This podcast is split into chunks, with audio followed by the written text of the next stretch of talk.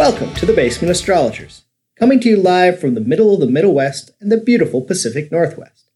This is a special mini-episode where Meredith and I will both be taking turns tackling specific pieces of astrological lore. I'll do a section, then she'll do a section, or she'll do a section, then I'll do a section. The goal is to have little educational snippets for people who might be new to the subject. We hope you enjoy our effort. Welcome to my half of the Gemini mini-pod for the Basement Astrologers. My name is Kip from Udomania Astrology, and I'm coming to you live from the beautiful Pacific Northwest in Puyallup, Washington. Gemini is the third sign of the zodiac. With the tropical zodiac, Gemini season begins when the sun moves from the sign of Taurus to the sign of Gemini. This happens every year around the 20th of May. Gemini season ends each year on the summer solstice, when the sun enters Cancer around the 20th of June. The sun marks the beginning and end of Gemini season in the tropical zodiac. The sun, or rather the amount of light produced by the sun at a given time of year, is the marker as opposed to the stars. That means that with the tropical zodiac used in Western astrology, the constellation Gemini has no bearing on the signifiers of the sign Gemini. The tropical zodiac can be contrasted with the sidereal zodiac, which is used in Jyotisha, sometimes called Vedic astrology. Jyotish uses the constellations as the fundamental markers of the sign. Whenever discussing a sign, I'm always going to start with that sign's ruling planet. I think that understanding the symbolism of the ruling planet is the best way to grasp the signifiers of the sign. It also helps contrast my presentation with Meredith's, which hopefully brings depth to the understanding you take away from this podcast. Mercury, the messenger, the twins. Mercury rules Gemini. Mercury is the closest planet to the sun. Mercury goes retrograde about 3 times a year for about 6 weeks per period. This means that Mercury retrograde is very common. Its emergence in the public sphere is welcome because that means astrology is getting out there. It's also way overblown. Traditional significations for Mercury include principles of communication and contact, transportation, commerce, language, writing, education, and the intellect generally. When Mercury is dignified, they signify debate, eloquence, discrimination, cultural refinement, investigation of mysteries, a perceptive and shrewd manner, curiosity, and the ability to learn. When debilitated, you get terms like frenetic, argumentative, a disorganized mind, an easily deceived fool, misdeception, malice, lies, mockery, and derision. Body parts that Mercury rules is the nervous system all throughout the body, everywhere you get signals sent from some kind of stimulus into your mind. Mundane signifiers for Mercury include travel, handmade craft, shops, markets, schools, libraries, public spaces, casinos, and one I really like, airports. Mercury has no sect, which means Mercury doesn't align with the day or the night. It also has no sex. So one way to think of Mercury is the hermaphrodite of the planet. It can travel anywhere, in any realm, and feels comfortable in almost any place. There is tons of lore and just as many avatars with Mercury. Traditionally, we have Thoth, Hermes, Mercury, Odin. Odin was a traveler and an information gatherer. He was definitely a war god, but really a chaos god, always scheming, always wanting more to take in and to use. So Mercury is the god of financial gain, commerce, messages, communication, travelers, boundaries, luck, trickery, merchants, thieves, magic. Now, it sounds like I might be repeating a few things here, but I want to draw a pretty clear distinction here. Mercury is oftentimes categorized as a trickster, but there's really a difference between the Mercury, Hermes, Odin characteristic and kind of the classic tricksters who are cunning or foolish, and sometimes both, really tricksters for trickster's sake. And I'm going to rattle a few off.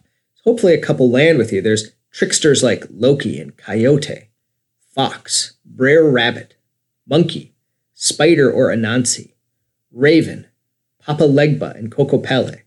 So all these different trickster archetypes have a little different feel. Now, if you're an active TBA listener, you've heard me talk about Dumbledore from the Harry Potter series of books and movies. Dumbledore is incredibly mercurial, very much a Mercury archetype.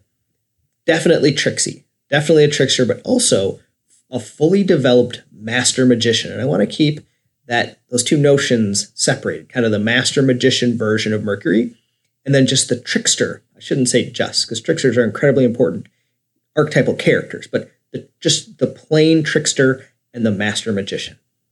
So now we get to Gemini. Gemini as a sign is mutable, air, and male. The signifier or the symbol for Gemini is the twins. And Gemini physically marks things that are doubled. And in this instance, arms, hands, and shoulders. So mutable or double-bodied is the time of year that marks the end of a season and the beginning of another one. With mutable signs, we get multiplicity, adaptability, curiosity, and inconsistency, and we get some scatteredness. But comfortability in many environments is important. Indeed, with Gemini, we see springtime. And Gemini season in the northern hemisphere, we get bugs, tons of bugs. You can almost see the air vibrating. Birds nesting, plumage appears. Their skin appears all over the world around you. T-shirts and tank tops, tons of stimulus. If you have a dog, they have way too much to sniff during Gemini season. Their nose is going nuts. Squirrel! It's also a great image for Gemini. Something catches their attention, and squirrel! They quick shift their attention away. So we have mutability, and then we have air. Air is clear, smooth, light, with agility and flexibility, thinking and communication. Air moves without boundaries and fills the space around it. Finally, we have male or outward-focused energy. As the sun heats the earth and the bugs take flight, the first hordes of gnats and black flies get into motion, and you just know it's Gemini season. Outward focused energy, air spreading everywhere. There's nothing grounding Gemini energy. It's mutable, air, male. It's going everywhere. It's all over. It's collecting data. It's dynamic information collection and communication. Now, if we apply Mercury to Gemini, we really almost get a pure place for Mercury to plug into. We get a simple phrase: collect, data, communicate. Mercury in Gemini is collect, data, communicate. We compare this to Mercury's other sign, which is Virgo. And in fact, Mercury in Virgo is the only sign where we get a planet which is both exalted and domiciled. So Mercury both rules Virgo, and it's Mercury's favorite place to be. Now, in ruling Gemini, we see the difference. So Gemini is very much the exterior Mercury, whereas Virgo is the interior Mercury. Virgo is still mutable, but Virgo is earth and female. So hold it in your hand, sensual and female, inward-focused energy. Gemini wants to gather information and share it. The quality of the information is way less important than the quality. Take it in, put it out. Virgo wants to collect information, internalize it, sort out the good for the bad, really figure out what the best stuff is and collect that. It's almost like a double dose of using Mercury, of analyzing data, because Virgo's taking it in, putting it inside, and then going through it a second time. Whereas with boundaryless Gemini, the information comes in and goes back out. An example I really like to use is that of a newspaper. So Mercury definitely would rule a newspaper, right? Information collected together and sent out. With Gemini, we get like a war correspondent or a beat reporter or a sports reporter. They go out. They bring that information back. They cross those boundaries and bring it back into the newspaper. Virgo is much more the editor and the opinion writer. Virgo analyzes the stories brought back by Gemini, makes sure all the I's are dotted and the T's are crossed, and then puts it in the paper. In addition, Virgo is reading all the stories and synthesizing and analyzing all that information. So as an opinion writer, Virgo can put down their thoughts on the news of the day. There's another comparison I like to make when talking about Gemini, and that's the comparison with Sagittarius, which is Gemini's opposite sign of the zodiac. So Gemini is mutable air male. Sagittarius is mutable fire male.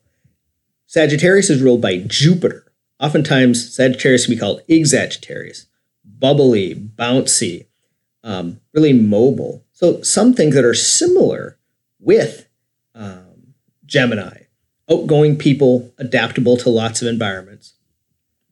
The difference is Mercury. Mercury is really happy in Gemini.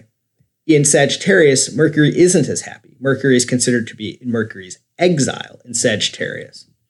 When we think of Sagittarius, when we think of information, we think of Sagittarius seeing the forest, not the trees, right? Almost hard to find the trees because they like big ideas, Jupiter, making context out of big situations. And with Gemini, Gemini has trouble seeing the forest because they're so interested in each and every one of those trees. When we think of Sagittarius, we think of the centaur, pointing their arrow at the sky, aiming high. And we think of Mercury, we think of trying to account for every single inch of the space between the place where the centaur sets the arrow to shoot and the destination of that arrow. Here's a little bit of information that might only be interesting to me, but I'm going to share it. Whenever I think of Mercury and Sagittarius in its exile, I think of the Talmud. The Talmud is a collection of arguments about stories and rules in the Old Testament, or the Torah. For hundreds and hundreds of years, Jewish scholars broke down the meanings and the application of the rules that are in the Torah. And they collected all those arguments, all those back and forth debates about what the stories and the rules meant, how to apply them, and they wrote them in the Talmud. And as things went further and further along, new scholars came along, and they actually started arguing about the arguments that are in the Talmud. They even used pieces that were in earlier parts of the Talmud to further their debates, sometimes taking pieces of those arguments out of context on purpose. And I think that thinking of breaking down the forest, breaking down one book of rules and stories, and just further and further and further digging into it and making those arguments more self-contained and minute, right? Think of each grain of sand as opposed to a beach. It's just really a lot of what Mercury tries to do in Sagittarius. So I'm going to do a little bit more with Gemini to flesh out the energy. Fewer examples, a little more talking about the feeling itself. So Gemini is the twins. There's a lot of duality that goes with Gemini. Gemini collects data and communicates. It's two things. So think about one twin taking in the information, and one twin telling you about it. Discovery that context exists as one point of data reflects off another. So context, just the idea of two ideas bouncing against each other, is really a Gemini idea. This can be done through playfulness, bouncing things off each other. In this way, Gemini relates to youthfulness, a Peter Pan signification, bouncing around, throwing out ideas. For Gemini, there's nothing inherently good or inherently bad. Everything's data. Data is for play. This can be tricky. For example, if everything is play, then everything's up for grabs. Physical pleasure is data. Sex, workouts, social media, romance novels. When unbalanced and uncommunicated, the search for data for data's sake is in a consequence-free environment can lead to acts that may produce unwanted consequences.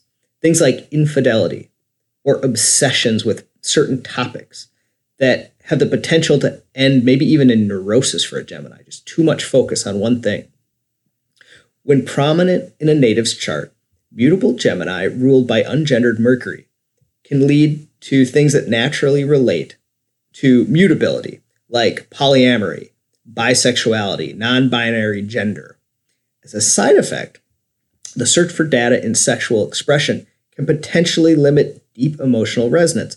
Now, similarly, endeavors like business, finance, marketing, sales, where flexibility with ideas and even in this case, ethics can lead to success, right? You get rewarded for being quick on your feet and not really worrying about the impact of the sales you make on the person buying it. You just want to make more sales. You're just collecting data.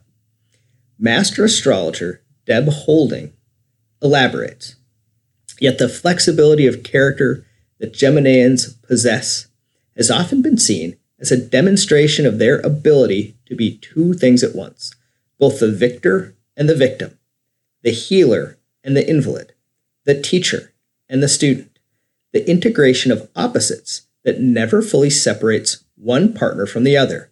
This fusion occurs only after independent experience of both extremes has been absorbed, which requires that the antithesis of love, hate, confidence, insecurity, praise, insult, trust, and falseness are first encountered as singular incidents before being recognized as two faces of the same coin. Excesses are the exception, as people are definitely their whole charts. Mercury is the process of thinking and communicating. The moon represents the ephemeral mind. Jupiter, philosophy. Venus, joy. All these influences affect individual interests and aptitudes. This is just to say that if you happen to be born with a prominent Gemini placement, you're not destined to be a used car salesman or a day trader. However, you see, Gemini does not create a philosophy. It creates data points. If there is nothing counterbalancing the process, we can end up in a situation where there's no true reflection on the information. Just receive, data, communicate. And the communication is rigid. It comes from this information vacuum, this loop without any dissonance. Someone who lives in that sort of closed information loop can master it, become a sort of Dumbledore for their own domain. An example of this is Rush Limbaugh. Rush is a right-wing radio host with an incredibly broad and incredibly dedicated listener base who call themselves ditto heads. Rush takes all information and runs it through a rigid information vacuum where all things that he considers conservative are good, and all things that aren't conservative are conservatism's dangerous and malicious enemy. Rush's nativity, or the alignment of the planets at the time of Rush's birth, features a nearly exact square between Mercury and Saturn. Mercury is in Capricorn, a sign ruled by Saturn, signifying, amongst other things, rigidity and barriers, while Saturn is exalted in Libra, a communicative air sign ruled by Venus. It just so happens that in this case, Rush's nativity, both Saturn and Mercury are retrograde. In real life, Rush is constantly going over these same old themes. So Rush's house of Gemini is ruled by this Mercury that has this really hard and rigid placement vis-a-vis a really strong and forceful Saturn. I also wanted to share something that Stephen Forrest, a very acclaimed astrologer, likes to say about Gemini. Gemini's job is to take in all the information, let it swirl, kind of live in the chaos of information coming. Getting too caught up, too rigid, too held down creates these cases like Rush, perhaps even neurosis. The ability to take it in and let it go is exactly what a Gemini needs to be balanced and healthy. All right, so Gemini is known for communication, so there's just countless of public examples of the twins in action. Like Taurus, where there were just lots and lots of brief examples of charts to share, I've got the same thing with Gemini. So I'm going to go light on the placements. I'm not going to deep dive on any of these individuals in particular. I'm going to kind of run through lots of charts quickly, try to get you a feel for what Gemini's like. First and foremost, we have actual twins, Ashley and Mary Kate Olson. Ashley and Mary Kate Olson are Geminis, and they're twins, and it's the sign of twins. I thought that was a cute way to start. Then we have eccentric communicators known for singular topics. First is Dr. Ruth Westheimer, otherwise known as Dr. Ruth. Dr. Ruth was one of the first sex counselors who went public, and she was very famous. And she only talked about this one topic, which she knew everything about. She really made a Geminian deep dive into one specific thing. And she could apply it to almost anything. So it was like she knew about lots of other stuff and could only apply sex to it.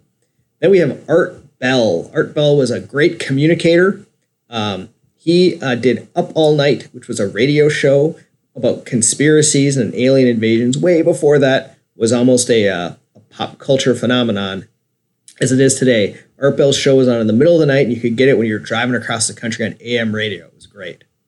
Finally, we find someone who was a really bright person and intellectual, but got trapped in their own information loop, like we kind of talked about before, and it's Ted Kaczynski, the Unabomber. Ted Kaczynski has an incredibly prominent Gemini energies in his chart and his nativity. Gemini is the first house in the Unabomber's chart. We have the Sun, Uranus, and Saturn conjunct. And on the ascendant, there's also a Mercury and Jupiter conjunction. So just a ton going on for the Unabomber. We have some public intellectuals, people who are great with communicating, with words, with letters. We have Allen Ginsberg, who was a beat writer. He wrote Howl, and the famous phrase, angel-headed hipster, comes from Allen Ginsberg. Allen Ginsberg also is famous for eventually being brought up as an I don't know a better way to put this, but the trial was called an obscenity trial. Allen Ginsberg was a famously bisexual individual at a time where that wasn't very well thought of. It was actually illegal in some places. And we see some of those signifiers of the hermaphroditic Mercury, the Mercury with no sex. And we see that with Allen Ginsberg, who was interested in all kinds of things and collected information from all kinds of places. Then we have Ralph Waldo Emerson. Ralph Waldo Emerson was an incredibly famous essayist, lecturer, philosopher, poet. He led the transcendentalist movement, the idea of getting out in nature and just collecting all the information and letting it flow and be part of you, but in a natural setting. That Ralph Waldo Emerson was a great example. Now we're going to move to musicians, and there are so many that I had to really trim my sails here. The first couple are all wordsmiths, and I think you're going to be familiar with some of these people. I think a lot of these are really interesting with the musicians because you see people who actually have names they use when they're not performing music and the names they have on the stage. First, we have Macklemore, who's a rapper from the Pacific Northwest area. I believe he's from Seattle. And Macklemore's name when he's at his mom's house is Ben. His name's Benjamin Haggerty. He goes by Ben. Then we have Kendrick Lamar. Kendrick Lamar is a fantastic rapper, perhaps the most talented rapper we have today. And Kendrick Lamar's full name is Kendrick Lamar Duckworth. So he cut off his last name. He's actually two different people again. Then we have Tupac Shakur, Lassane Parish Crooks, who changed his name to Tupac Shakur. Tupac Shakur is one of the greatest rappers ever to live, an amazing wordsmith. Then we have some people who were do-it-all, people who could write, sing, play any instrument. One fantastic example is Prince, whose full name is Prince Rogers Nelson, but went by Prince later in his life when he became a performer. Prince could play any instrument and sometimes created entire albums just by himself. And another person who was a lot like that was Paul McCartney. Paul McCartney, when the Beatles really wanted to lay down a track and thought it was particularly important, they'd have Ringo go out and get beer, and Paul would actually play the drums on some of the recordings. And interestingly, Paul had a ton of nicknames. And so did the Beatles themselves. But Polly went by Babyface, Polly, Bugaboo, Percy Thrillington, which I think is great, Paul Ramon, Mr. Plump, Bernard Webb, and Richard Starkley. So Paul shows those twins, those Gemini functions of being two people at once, really, really specifically. And finally, someone who's very close to my heart, really the spellcaster, the full musician of this group, without casting aspersions on other people I really love, Bob Dylan, Robert Zimmerman. He has a packed Taurus and Gemini house with the Sun and Mercury in Gemini, but also a Saturn-Moon conjunction and a Jupiter-Uranus conjunction in Taurus. I bring this up because Taurus rules the throat, rules the voice, rules singing. And with this really interesting collection in this Taurus house, we see Jupiter-Uranus disruption and context and Saturn-Moon restriction on the way we take things in. And Bob, if nothing else, just had a really unique singing voice. I thought that was important and fun to bring up. We have some politicians, some people who We're whip smart, but even more important, people who are amazing orators. We have John Edwards, who ran for president in the early aughts. Interestingly, John's stump speech, which made him famous, was the two Americas. Again, we look at that Gemini and the twins, the duality, two Americas. And he had two lives, kind of separately leading two lives. He had a wife and kids, and then he had a mistress. And the mistress ended up being something that drew attention to him negatively later on. Then we have Jefferson Davis. Jefferson Davis was the president of the Confederacy.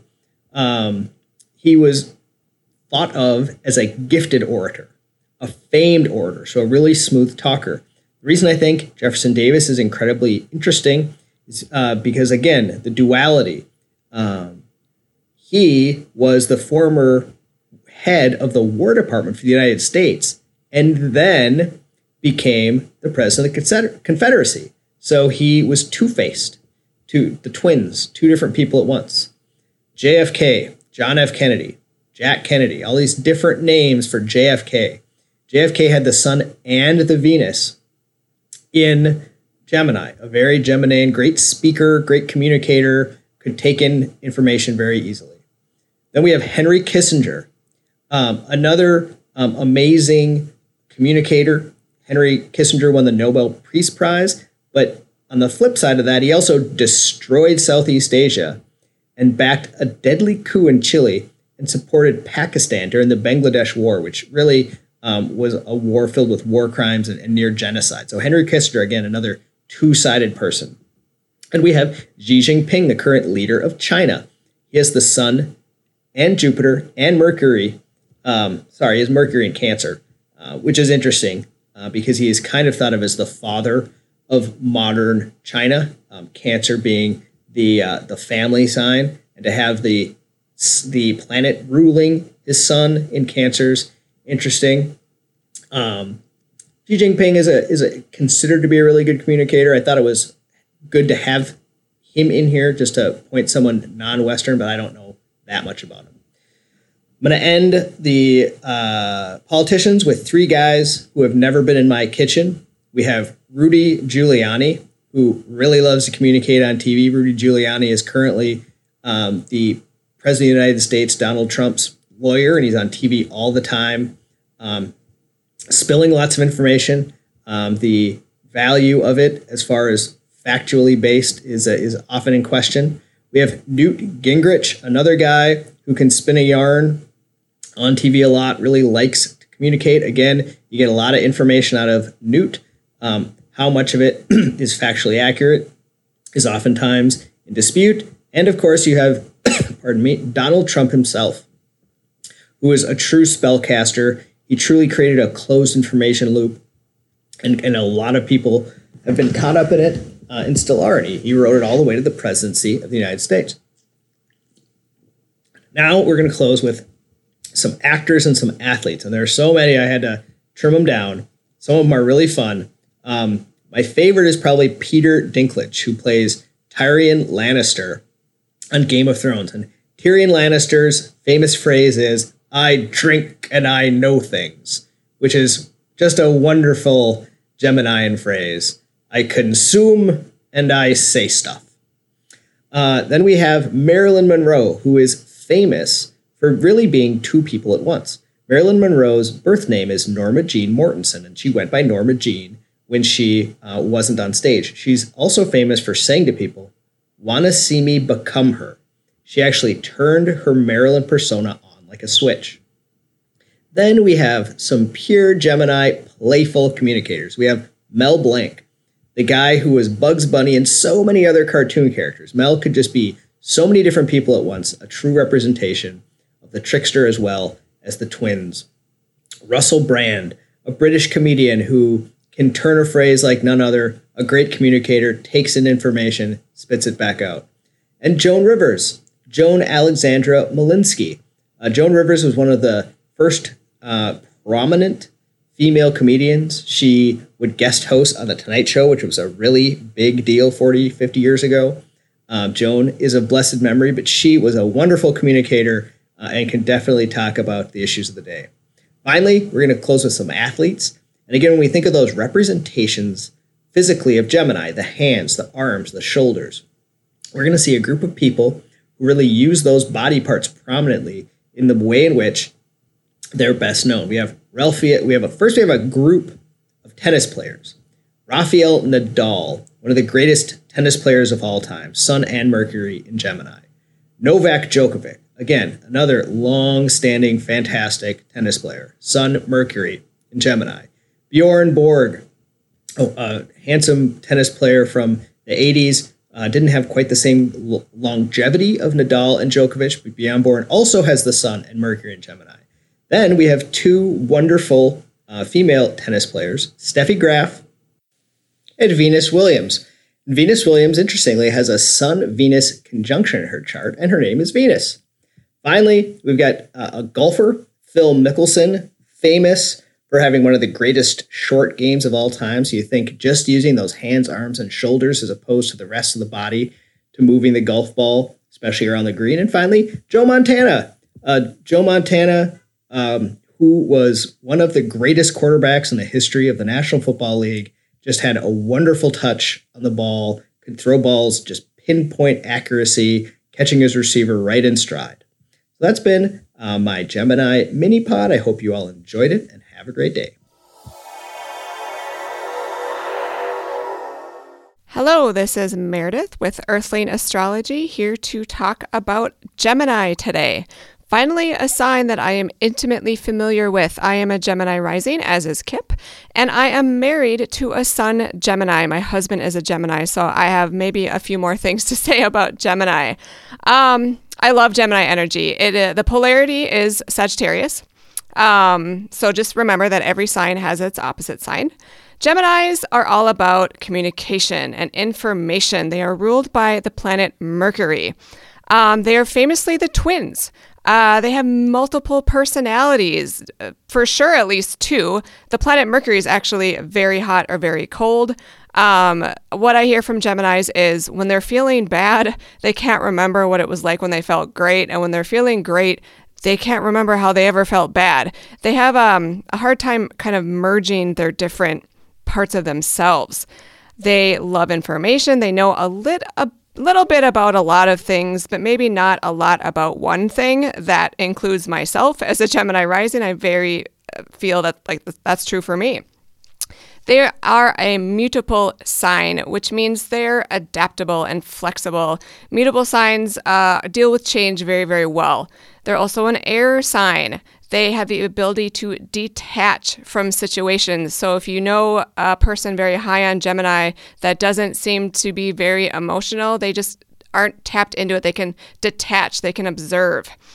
They love facts just for the sake of loving facts. You want a Gemini on your trivia team when you go out to play trivia or Trivial Pursuit. They will know a lot of stuff.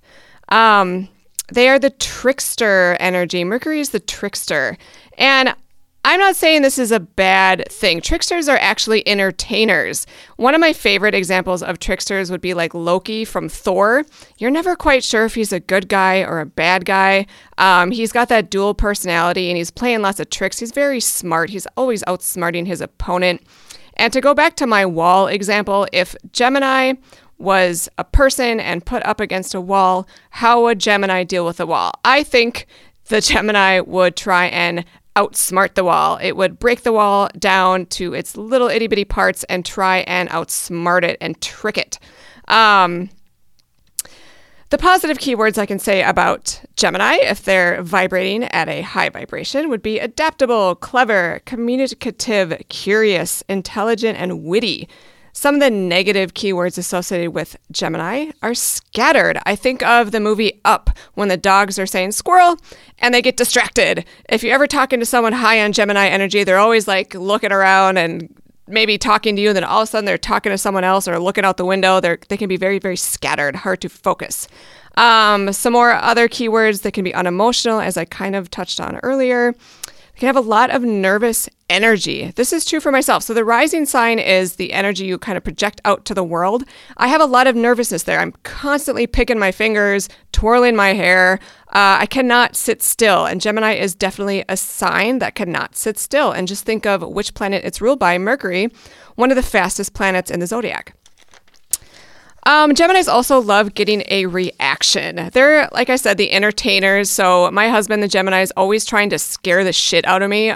He thinks it's hilarious. If he makes me smile, that, you know, feeds his heart. I can just tell. Obviously, he doesn't want to make me mad. He's quite terrified of that. But he loves just getting a reaction from me. Like, I'm acknowledging his presence. He's entertaining me. He loves that.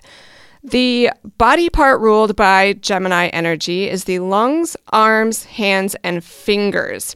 Think of this as really the parts of your body that don't stop.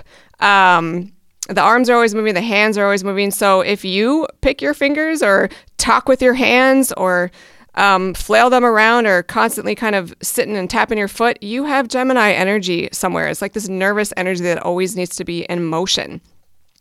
Some famous Geminis. I had trouble with this one. Like I said, Geminis have zillions of personalities, so you never know quite who you're going to get when you're talking to a Gemini. My favorite Gemini from my childhood must be Mr. T.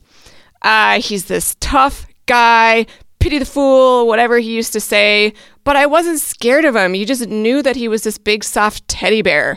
So that's kind of an example of a Gemini dual personality that I could come up with. Another Gemini that's famous is Ian McKellen. You might know him as Magneto from the X-Men or Gandalf from Lord of the Rings. He's another fantastic actor, entertainer that has multiple personalities. He's not typecast. He doesn't always play the same role. He's got that kind of Gemini trickster smile. He's one of my favorite actors. And I had to pick a Gemini from my hometown of Hibbing, Minnesota. He is Bob Zimmerman. You might know him as Bob Dylan. He is a super famous Gemini, and he's known for the way he communicates. He's got his own kind of certain style of music, his style of poetry, the words that he says. I don't really know much about him. I assume he might have multiple personalities just based on that kind of weird movie that I saw about him. I know Kate Blanchett played him for a little bit. He's just a multifaceted performer. So maybe I don't have a lot to say about Gemini. It is eclipse season right now, and I'm definitely feeling the Capricorn 2019 eclipse. There's another one coming up in a few days, so I apologize. I'm a little frazzled. So I don't have a lot to say today, but I know that Kip gave you a lot of information, and he went first this week, so I hope you learned a little bit more about Gemini today. Thank you very much, and good night, Earthlings.